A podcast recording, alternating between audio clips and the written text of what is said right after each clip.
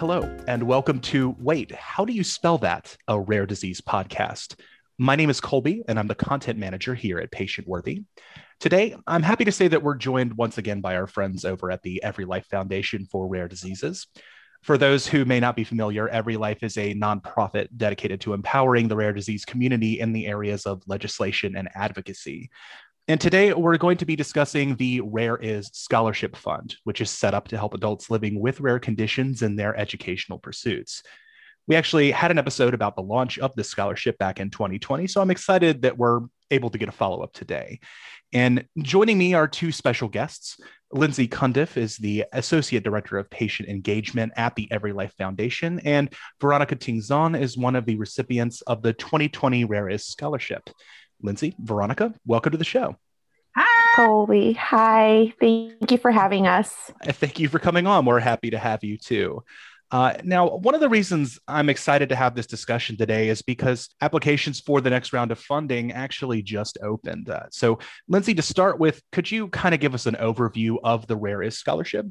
Yeah, absolutely. And um, thank you again for having us. It's always such a pleasure to be on this podcast. So I'm so excited to be here and talk about Rare Is, um, one of my favorite programs at Every Life. So Rare Is Scholarship um, started a year ago. We have funding for the next four years, thanks to our friends at Horizon Therapeutics, um, who teamed up with us and, and saw the need for um, some financial assistance for the rare disease community, um, specifically for pursuing these educational pursuits that our community has. It's just been an absolute pleasure to work on this program. Uh, there's a huge need for it, and we're really excited to do this for the second year.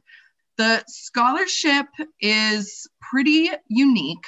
Unlike some other scholarships that uh, are available for the rare disease community, this is available to anyone who is ages seventeen or older, is a resident of the United States, and is someone who has been diagnosed with a rare disease. And that's basically all you need to be eligible for this specific scholarship. Pretty unique in the way that it's not disease specific. There's no upper age limit. Again, it's just seventeen and older. It's also not degree specific. So you do not, even though Every Life is a public policy organization, you do not need to be pursuing a public policy degree. It can be anything that you have an aspiration. It can be nursing, like we'll hear from Veronica in a little bit. It could be, it could be public policy. That's great. It could also be a photography class. It doesn't even have to be a four-year or two-year college. It can be an accredited one-time class. That's what we're talking about here. So it's extremely exciting, and I'm so glad. I just want to broadcast about this scholarship all day, every day. Okay, well, I'm glad we're able to have you on to talk about it. And uh, you know, one other reason I'm I'm actually glad we're able to discuss this today actually relates to another recent episode we recorded. We had Annie Kennedy from Every Life on the show back in February to discuss Uh, the economic burden of rare disease study. Uh, Lindsay, would you mind expanding a little further about why it is so important for people who are living with rare conditions to uh, receive support in their educational goals? As you know, anyone who's familiar and have kind of walked the diagnostic journey um, and knows a little bit about rare disease, it is not a one impact financial thing we've got going on. Uh, you are impacted in significant ways. It is, yes, hospital fees. It is, yes, your treatment. Um, it's also how you have to modify your home, or how you had to take a pause on your educational pursuits because you were sick, or you had someone in your family who was sick that you needed to take some absentee time from your, your job or your school or whatever it is, right? Like there's all these variables that come into play when you're a person or have a, a family member living with a rare disease. So Rare Is Scholarship is just tackling, trying to tackle one of those buckets. Since I work in patient engagement, I get a lot of the patient inquiries that come in. I get all, I see all the emails, I see what's coming in. A majority of time, it's patients asking for some sort of financial support. And a lot of the time that it, that does relate to educational pursuits. So that's what we're here to help. Um, and, and Veronica, you were one of the scholarship recipients in twenty twenty. Um, to start with, would you mind giving us a little background about yourself and your experiences as someone living with a rare condition? Sure. Um, first of all, I just want to say how thankful I am and grateful I am that I was chosen as one of the, the recipients. Um, I actually have multiple diagnoses that um, have made life a challenge for me. I have Crohn's disease, so kind of expanding upon what we were talking about with uh, financial burden of that, um, you know, missing work. Um, sometimes, you know, I, I work per diem a lot, so I don't get paid days off and whatnot. So going back to school for me was um, a really difficult thing to do because I am an older returner to school.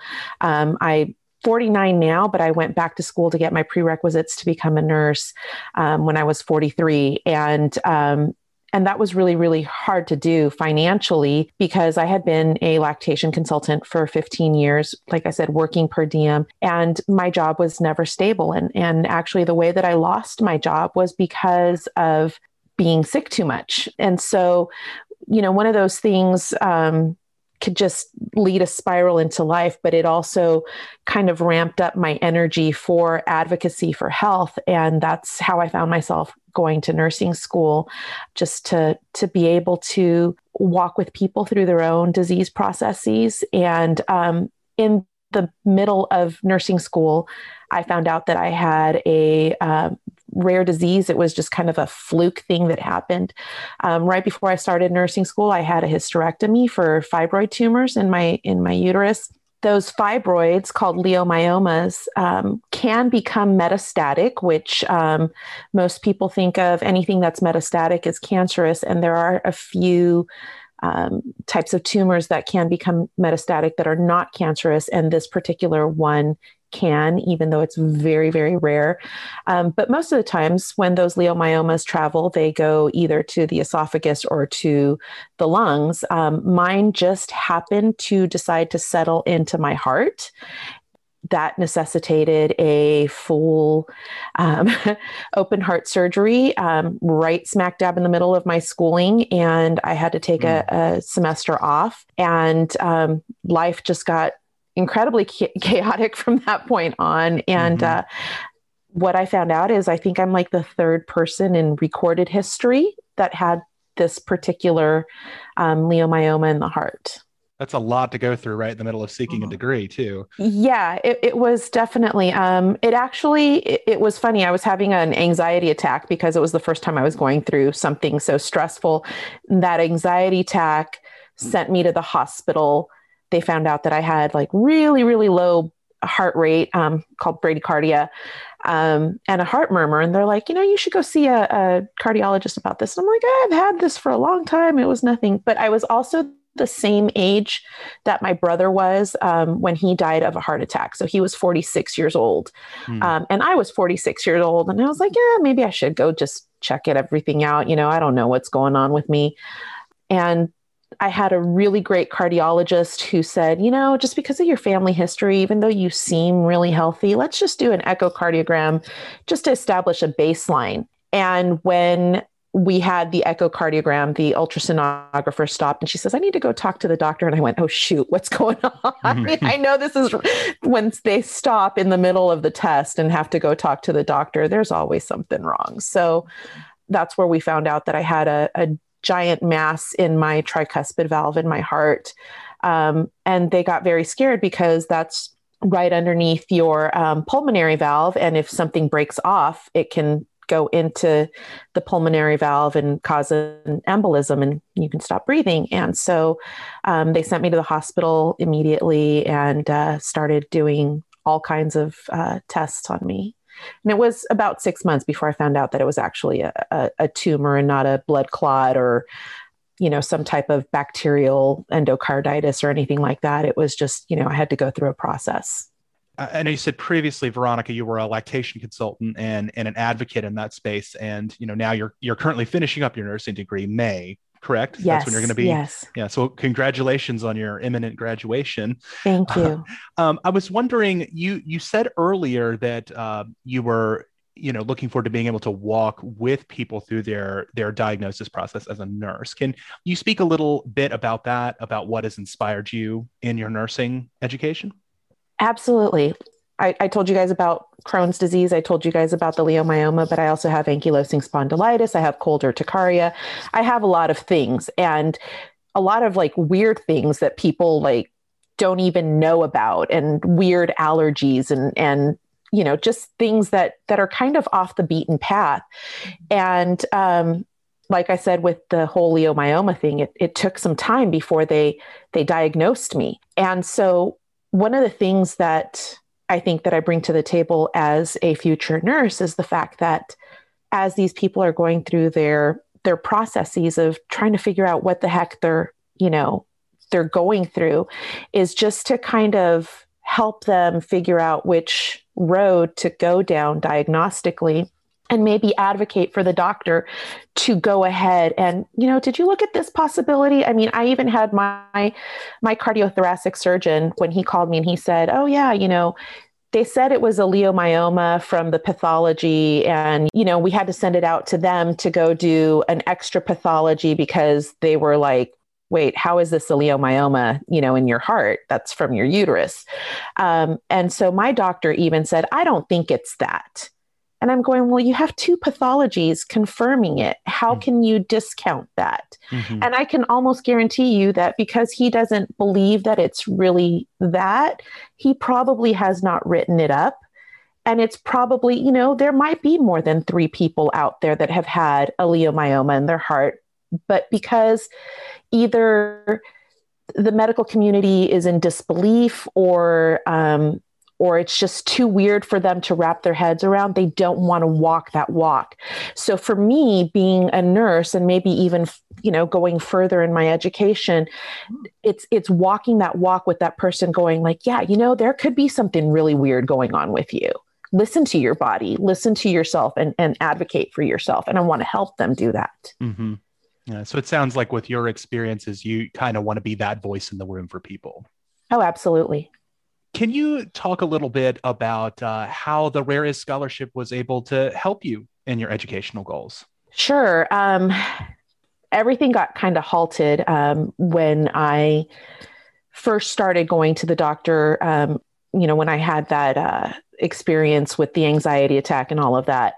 Um, I was hospitalized after my echocardiogram. Um, I was not allowed to do anything. Um, so I kind of put working kind of on the back burner. And in that whole series of, of what was going on, I was also in the process of losing my home. Um, we were going through a great financial burden at that time because of all of my hospital bills, doctor mm-hmm. bills, um, can't work, going through school. And just, it was just getting to a point where I, I just couldn't even breathe anymore when it came to the bills. One of our, uh, people in our, in our program sent out an email saying, oh, there's this, uh, this scholarship for something completely different. It was a local scholarship, but you had to go through the Scholarship America forum to sign up for that scholarship. And as I was signing up for that scholarship, I thought, oh, what the heck? I'm just going to go ahead and look for other scholarships that I might qualify for. And um, the only other one that, that was on Scholarship America at that time said, hashtag Rare Is. And I was like, oh, what is this? And I just happened to look because the, the title was catchy. Uh-huh. And as I started reading the requirements, I thought, oh my God, this is so me. I'm like, this speaks to me even more than the other scholarship spoke to me. Um, so I went ahead and um, lo and behold, they selected me, thankfully.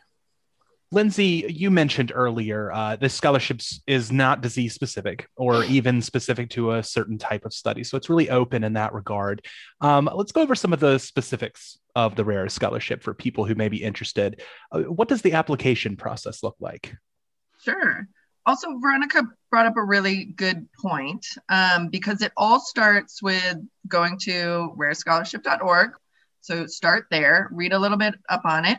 And once you push apply, you will then go to the Scholarship America page to create a profile. That's really quick. It's just some contact information. And then Scholarship America will populate all of the scholarships that you are eligible for, one of which will most likely be Rare Is Scholarship. Um, and it also is really beneficial because you will also find out if you can apply for other scholarships at that point in time. Click on the Where Is Scholarship, and then that's when you actually start that application. If you want to prepare beforehand, you can work on your two thousand character essay, which is on this year. We changed it up a little from last year um, because you can reapply. Pardon. So the essay is on the topic, how will the scholarship help you become a rare disease leader? So you could start working on that today if you wanted to. Uh, and then other eligibility is just, you have to be a rare disease patient, which is verified through the diagnostic verification form, which is again available on rare scholarship dot org, or you will also find it when you start to fill out the application. Uh, U S residency, seventeen and older, again, no upper age limit, and you are planned to be enrolled or already enrolled in an accredited uh, educational institution. So that does not necessarily have just limited to part-time or full-time college or university. Again, it can be an accredited class, classes, or single course. And how many recipients are there, and what's, what is the funding amount? Uh, so this year we are able to offer thirty-five scholarships, and they're each for five thousand dollars each. That money goes to support tuition fees for fall semester two thousand twenty-one. And as you mentioned, uh, it, it is open for application, even if you have previously applied. So for the twenty twenty, if you have applied then, you can reapply yeah. for, for this particular scholarship as well. Um, you mentioned they just opened today, April first, for the fall twenty twenty-one semester. And what is the deadline for the scholarship, and when will recipients be announced? Deadline is May seventh. Don't wait till the last day. Get your applications in now. Uh, let's see, recipients will be notified by June, whether you are receiving it or not. So you'll be notified by June. And then again, uh, this is to support your fall semester courses. So money should be sent to your school in August. And Veronica, as you know, a previous recipient, uh, do you have any advice for people who who may be hesitant about applying? You know, maybe they're in in your shoes where they're thinking about going back to school, but they're not sure if that's the right fit for them, um, or maybe they're a new student. But um, what what advice can you give to people who might be interested in applying for this? I think a lot of people are put off by having to write the essay and um, knowing what to say, or not wanting to sound too showy, or not wanting to brag, or not, you know, all those things. And quite honestly, just put it all out there. Um, when it comes to writing your essay, absolutely just, I mean, you kind of vomit your story onto the, I say the page, but onto the screen. Um, and one of the beautiful things about my school is we have a writing center. And um, I sent my essay over to the writing center and had them look it over before I turned it in. So um, I did that so that I could make sure that it it hit all the bullets that they were asking for. Um, I had to kind of rewrite it a couple of times, um, but I'm a little anal when it comes to doing things right, you know? Um, and so for me, you know, just kind of putting it all out there is, um, you know, don't be afraid to put your story out there, especially with somebody like me. I want my story out there. If it, if it helps just one person, um, I want to make sure that, that my story gets out here. And, and that's why I'm doing this podcast, is because maybe somebody else will be in my shoes and will need to do the same type of thing. And they, they will be inspired by this. Um, the other thing that you were talking about, Colby, is ask, you know, you asked me about returning to school. Um, it was a very scary prospect for me to go back to school at forty-three years old. As a matter of fact, my older son was going off to college, and um, that was actually my my big catalyst that prompted me to go back to school, because as he was leaving for school, he said, "Mom, I know that you've wanted to do this, you know, and, and you've put this off all this time for us." And I get weepy, I'm sorry, but, um, but he said, "It's your time now, Mom, you go back and do it." And, um, I apologize. He was my inspiration. And, um, and he's, you know, he's since finished his degree and I'm still going. Um, but it's been, it's been wonderful. And I can see how proud he is of me. And I have a younger son who's in high school and I see how proud he is of me as well. And he keeps saying, go mom. And, you know, and, and I know that I'm inspiring him as I go through this as well. So it's kind of that, that full circle thing where you're like, okay, not only am I inspiring my future patients, but I'm also inspiring my kids. Mm-hmm. And I've actually inspired myself through all of that. I never thought I could do it. Mm-hmm. And I, and I have, so don't be afraid to take those chances. That's great to hear. It sounds like you've got a lot of good support in your life as well. Yeah, I, I do. I do. Lindsay, um, do you have any stories about any of the other other students? I know we've got Veronica's story here, which is so inspirational, but what other sorts of pursuits have students used the Rarest Scholarship for? It's really a huge range because, again, we've uh, Every Life and Horizon really wanted to make this as accessible of a scholarship as we possibly could. So it's people taking photography classes. It's people taking sign language classes. There's people taking four-year college and pursuing public policy degrees, and it's everything. And also, I, what I love about Veronica's story is we've got someone from the community who's pursuing something where representation matters. It is so important to get rare disease patients in those kind of leadership roles. For example, nurse who's working hands-on with patients and helping them walk through that process. And to have someone who can understand that and relate to that is meaningful. You know, when I first met Lindsay and we first spoke, um, she said, you know, are you interested in, you know, doing any advocacy? And I said, you know, right now I don't have a lot of time. I don't even have time to come up for air at times, but send me the information because I've worked in advocacy these past fifteen years as a lactation consultant for health, you know, um, and so to me, advocacy for health is incredibly important. That's actually where I kind of want to steer my nursing career at some point in time in my life is, you know, once I end up in grad school at some point, I'll be sixty probably, but you know, who cares?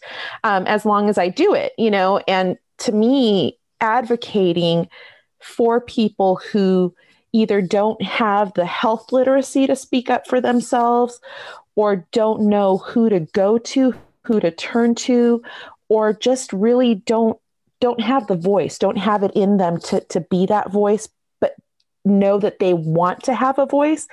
That's so important. And, and, and I think that being involved in this whole scholarship has just given me that new, that new fire um, to just, you know, broaden my advocacy and not just in the lactation community, but, you know, farther, farther reach. Well, that's great to hear. And it sounds like you're, you're well on your way too. I sure hope so. You are. All right. And Lindsay, uh, one more time, uh, if people are interested in applying for the Rarest Scholarship, where can they find more information? Head over to rare scholarship dot org. to start your application today. Deadline is May seventh. And we'll also have a link to that website in the show notes for this episode if you need the reference for it later. And uh, I just wanted to close by saying, Lindsay, Veronica, thank you again for coming on the show today. Thank you, Colby. We really appreciate you having us. Absolutely. Always a pleasure, Colby. Thank you. And Veronica, thank you so much for sharing your story today. Okay, and for our listeners, if you'd like to check up on the latest in rare disease news, you can always do so by visiting patient worthy dot com at any time. You can also follow us on Facebook, Twitter, or Instagram by searching for Patient Worthy on those platforms. And once again, a big shout out to listeners who've been le- leaving reviews and comments on their favorite podcast platforms. It really does go a long way. And as always, thank you for listening.